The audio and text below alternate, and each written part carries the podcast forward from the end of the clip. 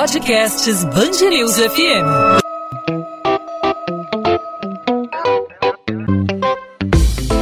Dois às 20, com Maurício Bastos e Luana Bernardes. Desde o início da pandemia, vários especialistas destacaram a importância da testagem em massa para a Covid-19, porque só dessa forma é possível entender toda a dinâmica da evolução da doença num determinado local e, assim, adotar as medidas necessárias, né, Luana? Isso, Maurício. E no período mais crítico da doença, lá entre maio e junho, a Secretaria de Estado de Saúde comprou 70 mil kits de teste rápido. Até hoje, esse material está em um depósito em Niterói. Isso porque os testes não são da marca definida em contrato. Bom, nessa quarta-feira, 300 testes foram recolhidos pela Vigilância em Saúde. Esse material vai passar por uma análise que vai definir se os testes são ou não funcionais. No entanto, o governo tem uma corrida contra o tempo, já que o material vence em março do ano que vem. O prazo de validade está bem próximo. Um parecer técnico do Ministério Público do dia 20 de julho aprovou a utilização dos testes que estão no estoque. E para entender a situação desses testes, né, toda essa dinâmica, hoje nós conversamos conversamos com o assessor técnico da Subsecretaria de Vigilância em Saúde, Alexandre Kiep. Alexandre, seja bem-vindo aqui ao podcast 2 às 20. Um prazer recebê-lo. Obrigado, é um prazer estar aqui com vocês.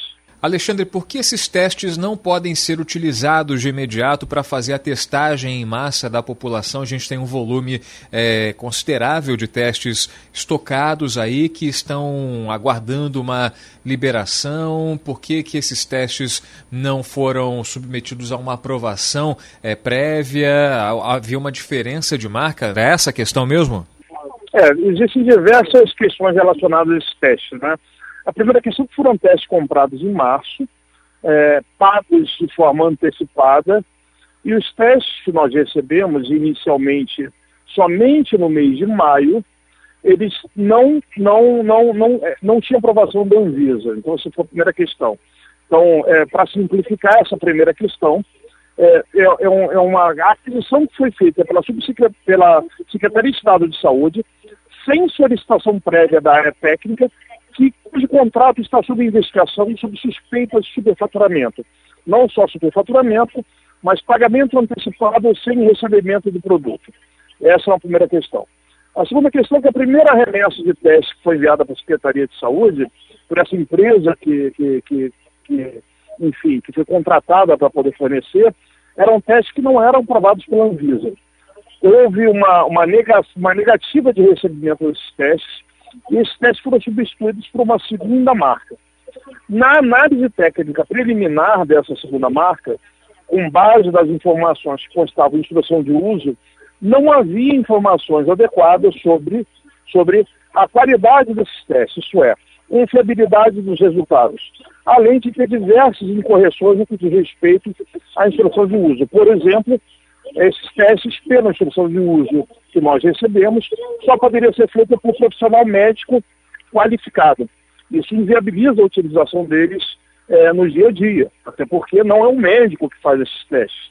Então, diversas incorreções na instrução de uso fez com que houvesse um parecer que foi enviado à antiga, à antiga subsecretária de, de, de executivo, informando que esses testes deveriam ser submetidos a uma análise por órgãos técnicos que pudessem dizer se os testes podem ou não ser utilizados.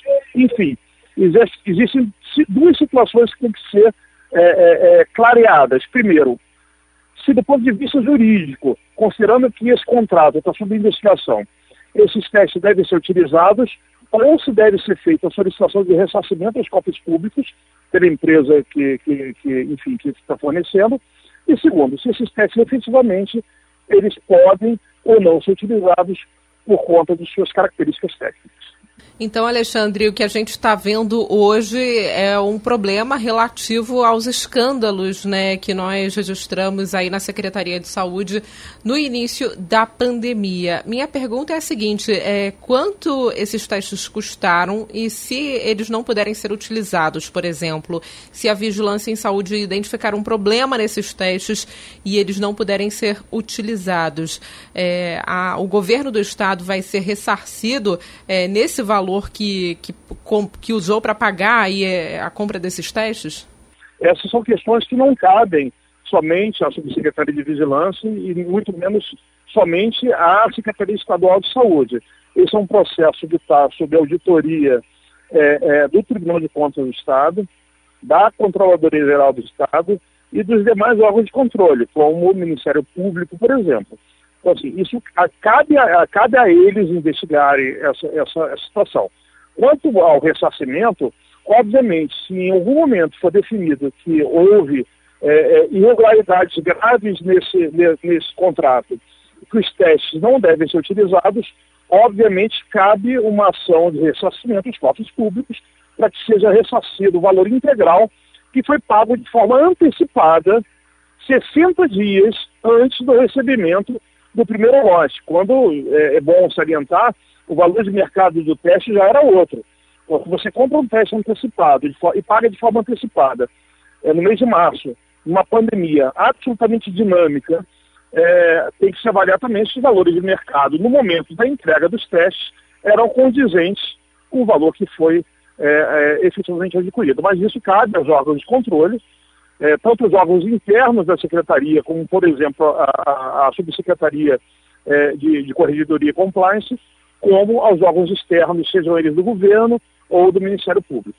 Alexandre, eu lembro que no início da pandemia a gente aqui na Band News FM estava com a cobertura voltada para justamente a contagem dos casos que na época eram bem menores do que são hoje, do número de mortes e tudo mais. A gente lembra que recebeu uma denúncia de um ouvinte que circulava ali pela Ilha do Fundão, campus da UFRJ na Ilha do Fundão, e aí na, quando passava pela areia se deparou com uma montanha de testes, um, enfim, uma, uma dezena ali de testes é, de, de, de largados, testes rápidos de Covid-19 largados, tá, eram embalagens fechadas e ele abriu, estava lá teste Covid-19, não tinha uma marca tinha um, um, número de série, tinha um código de barra, o um número de lote, e aí dias depois encontraram é, é, testes rápidos desse mesmo lote na Praia do Leme. Não sei se a maré carregou, ou se alguém que porventura tenha pego esse lote descartou por lá também. Causa estranheza justamente durante esse momento de pandemia que as pessoas precisam testar para justamente verificar a dinâmica da Covid-19 é, na cidade, no estado, né? A gente tem um desperdício dessa maneira. E também a gente ao mesmo tempo pensa, será que esse teste é confiável? Será que esse teste é, realmente atesta é, se eu ou se alguém está contaminado, com, é, infectado com a Covid-19? O que, que um teste precisa ter para ser devidamente confiável, Alexandre? Pois é, o primeiro passo, que, que é fundamental, na verdade, ele é uma condição para que haja comercialização dele no território nacional, é aprovação pelos órgãos sanitários competentes. Nesse caso, é a Anvisa. Então, o primeiro ponto é, é absolutamente fundamental, e, e, não é o único, mas é absolutamente necessário, é que haja aprovação pela Anvisa. É, volto a dizer, o primeiro lote que foi entregue, o primeiro teste que foi entregue dela, por essa empresa, não havia aprovação da Anvisa, por isso ele não foi aceito. O segundo lote já havia aprovação, o segundo lote, na verdade, a segunda marca já, já havia aprovação é, da Anvisa. Por outro lado, apesar de ter aprovação da Anvisa, quando a gente abre a caixa do teste e retira a instrução de uso, que na verdade é aquilo que vai definir é, é, como você vai, em termos de, de, de conduta clínica, é, conduzir aquele resultado, é, ele não tinha as informações básicas. Por exemplo, é, que são informações básicas que a gente tem que ter em relação a um teste diagnóstico? É, perfil de sensibilidade e especificidade. O que, que, é isso? É a possibilidade de um resultado dar resultados falsos negativos ou resultados falsos positivos. Qualquer teste pode dar resultados falsos negativos e positivos. A gente tem que saber em que quantidade. Então, é isso que a especificidade e sensibilidade vai dizer e que no final vai culminar num, outro termo técnico que é absolutamente fundamental, que é a acurácia. Isso é, dado um resultado de um teste positivo ou negativo, qual a chance daquele resultado ser errado? Então, com isso, a gente consegue avaliar, com base no, no, nos sinais e sintomas de um indivíduo, mesmo ele tendo um teste que às vezes é divergente do que a gente está esperando, considerando esses parâmetros, se aquele teste tem um risco grande ou pequeno de ser um resultado errado. Essas informações básicas, por exemplo, não constam na instrução de uso desse teste que foi entregue à Secretaria de Saúde. É, sem essas informações mínimas, a gente não consegue avaliar se essa qualidade desse teste é boa ou ruim. pode ser que esse teste seja muito bom, pode ser que ele seja muito ruim. A gente não tem condições de avaliar com as informações que estão disponíveis dentro do, do, do, do teste, com, com, aquela bula que fica dentro do teste. Qualquer remédio tem. Um teste diagnóstico também tem uma instrução de uso que diz é, quais são as limitações de potencialidade do teste. Então, isso é o mínimo que a gente tem que ter. Além da aprovação da Anvisa, essas informações técnicas são absolutamente fundamentais para que a gente consiga interpretar o resultado de um teste. E Alexandre, em quanto tempo é possível fazer essa avaliação? Porque o governo aí está correndo contra, um, contra o tempo, né? Porque esses, esses testes eles expiram em março do ano que vem, né? E a gente espera que até lá é, tenhamos aí uma vacina, quem sabe no final do ano, no início do ano que vem, uma vacina já contra a Covid-19. Existe essa possibilidade desses testes perderem aí a validade, seja por uma pela chegada de uma vacina, ou seja pelo prazo é, expirar mesmo em março? Até a semana que vem a gente vai ter uma avaliação da qualidade desses testes. A gente está correndo quanto tempo, solicitamos com o NCQS, que é um órgão de controle de qualidade é, ligado à Fiocruz, que dá apoio às ações de vigilância sanitária em todo o país. Então a expectativa é que até a semana que vem, no máximo, a gente tenha esse perfil de qualidade do teste. O que não quer dizer necessariamente que a gente está autorizado a utilizá-las. Volto a dizer, é um contrato sob suspeita de superfaturamento, que está sendo investigado pelo órgão de controle. Se houver uma sinalização positiva é, do ponto de vista técnico, de que esse é um produto adequado para ser utilizado, e se houver liberação por parte dos órgãos de controle para utilização, certamente, imediatamente, os testes começarão a ser utilizados, sem dúvida absolutamente nenhuma.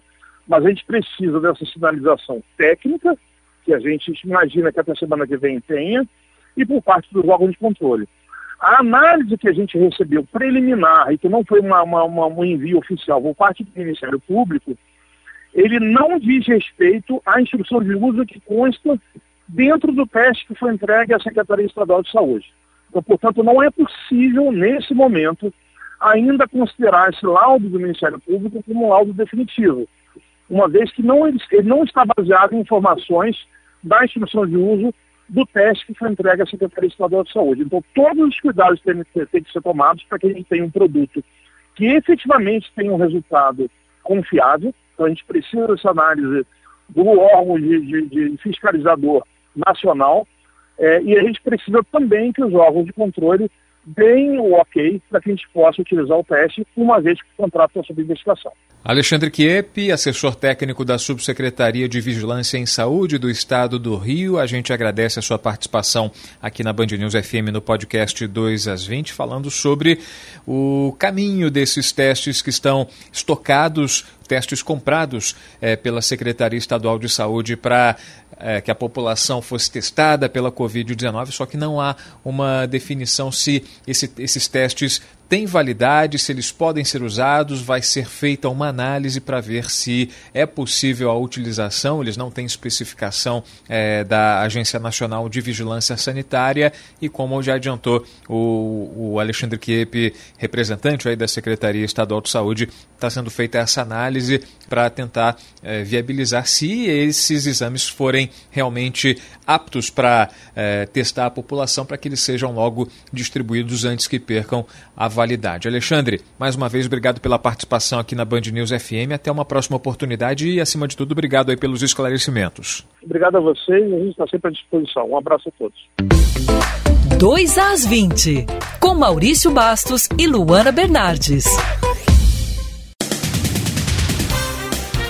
Quase três semanas após decisão judicial, a deputada federal Flor de Lis foi localizada e intimada pela Justiça do Rio para a colocação de tornozeleira eletrônica. A notificação foi entregue na casa dela em Niterói, na região metropolitana do Rio, na noite de terça-feira. A parlamentar tem 48 horas a partir do momento da notificação para comparecer à Secretaria de Administração Penitenciária para a instalação do dispositivo de monitoramento. O documento foi entregue fora do horário do expediente judicial, conforme determinado pela Justiça. Ela terá que cumprir cumpre recolhimento domiciliar das 11 da noite às 6 da manhã. Flor de Lis é apontada pelo Ministério Público do Rio como a mandante do assassinato do marido, o pastor Anderson do Carmo. Funcionários públicos de Arraial do Cabo, na região dos Lagos, são alvo da Operação Máquina de Rapina da Polícia Civil, acusados de formar uma organização criminosa que invadia terras, coagia testemunhas e fazia ameaças de morte na cidade. Ao todo foram 10 mandados de busca e apreensão. Entre os endereços estão a Secretaria Municipal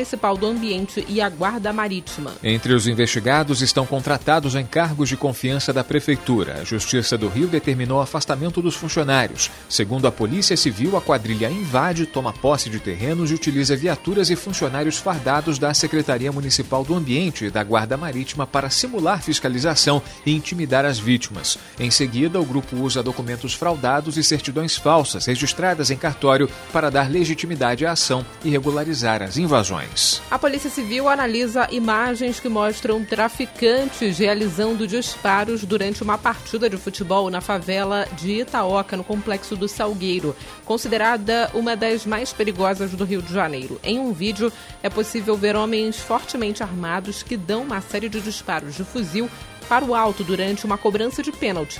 A delegacia de Mutuá, em São Gonçalo, na região metropolitana, acredita que se tratava de um campeonato amador cuja premiação para o campeão foi em dinheiro vivo. A Polícia Civil também teve acesso a fotos dos jogadores que participaram do torneio com maços de várias notas de 100 a 50 reais nas mãos. Mesmo sendo patrimônio tombado pelo município do Rio, as calçadas musicais de Vila Isabel, na Zona Norte, estão cada vez mais danificadas em diferentes pontos do Boulevard 28 de Setembro. O caso mais recente é o de uma estrutura de concreto instalada pelo supermercado Extra, em frente à unidade, na altura da quadra da Escola de Samba Unidos de Vila Isabel. Questionados pelos moradores, funcionários disseram que a medida visava impedir o estacionamento irregular, mas após várias reclamações, a estrutura foi demolida. A rede de supermercados se limitou a dizer que retirou a estrutura. A subsecretaria de conservação da prefeitura afirmou que vai enviar uma equipe esta semana ao local para vistoriar e tomar as medidas necessárias. 2 às 20. Podcast 2 às 20 vai ficando por aqui, hoje falando sobre o resultado, né, Maurício, dessas polêmicas envolvendo a Secretaria de Saúde durante a pandemia, especialmente no início da pandemia, com contratos sendo investigados, né? Estamos tendo aí um ano conturbado na saúde pública, não só por causa da pandemia, mas por causa também de problemas na gestão. Temos quatro secretários de saúde em um momento de pandemia, o que dificulta, né? Torna a situação muito mais instável, dificultando ainda mais a gestão da saúde pública nesse momento tão difícil que estamos passando. E como a gente pôde acompanhar, né, Luana, fala do Alexandre Kiep, que é assessor técnico da Subsecretaria de Vigilância Sanitária do Estado do Rio de Janeiro, trata-se de uma falha de gestão, um erro de gestão. Ele até usou a palavra gafe, né, sobre o que aconteceu. Foram comprados testes para avaliar, para analisar se pacientes estavam ou não com Covid-19. Aquele teste mais simples, o teste rápido, só que não tinha é, atestado de validade aí da, da Agência Nacional de Vigilância Sanitária, que é o que deveria ter acontecido no momento da compra. Quando chegou o material era de uma outra marca comprada. Enfim, uma série de erros que passaram batido pela fiscalização, pelo controle interno da Secretaria de Saúde. Um típico episódio de descontrole de erro de gestão que agora tem que ser corrigido. Esses testes poderiam estar sendo utilizados para testar a população, justamente para controlar o fluxo da pandemia da Covid-19 aqui no estado do Rio e estão estocados, guardados aí, só vão ser analisados agora e correm risco até de serem, inutil serem inutilizados se não estiverem dentro das especificações é, das autoridades de saúde. Bom, podcast 2 às 20 volta nesta quinta-feira com mais informações aqui do Rio de Janeiro para você, ouvinte da Band News FM. Até lá, você pode entrar em contato conosco através das nossas redes sociais, no meu caso, o Instagram, Bernardes Luana, Luana com dois N's, onde eu falo sobre literatura, a coluna de literatura também da Band News FM Rio, mas também falo sobre o podcast 2 às 20 e o seu Instagram, Maurício. Comigo você fala no arroba Maurício Bastos Rádio. A gente fala sobre o podcast 2 às 20, fala sobre rádio em geral, o trabalho, os bastidores aqui na Band News FM. Claro, a gente está aberto à sua participação com sugestão, com perguntas com críticas. Fique à vontade para participar e, claro, você também pode mandar sua mensagem para as redes da Band News FM. É só procurar arroba Band News FM Rio. A gente tem um encontro marcado. Quinta-feira tem mais um 2 às 20, podcast da sua Band News FM comigo e com a Luana Bernardes. Tchau, Luana. Tchau, tchau, Maurício. Até lá. Dois às 20, com Maurício Bastos e Luana Bernardes.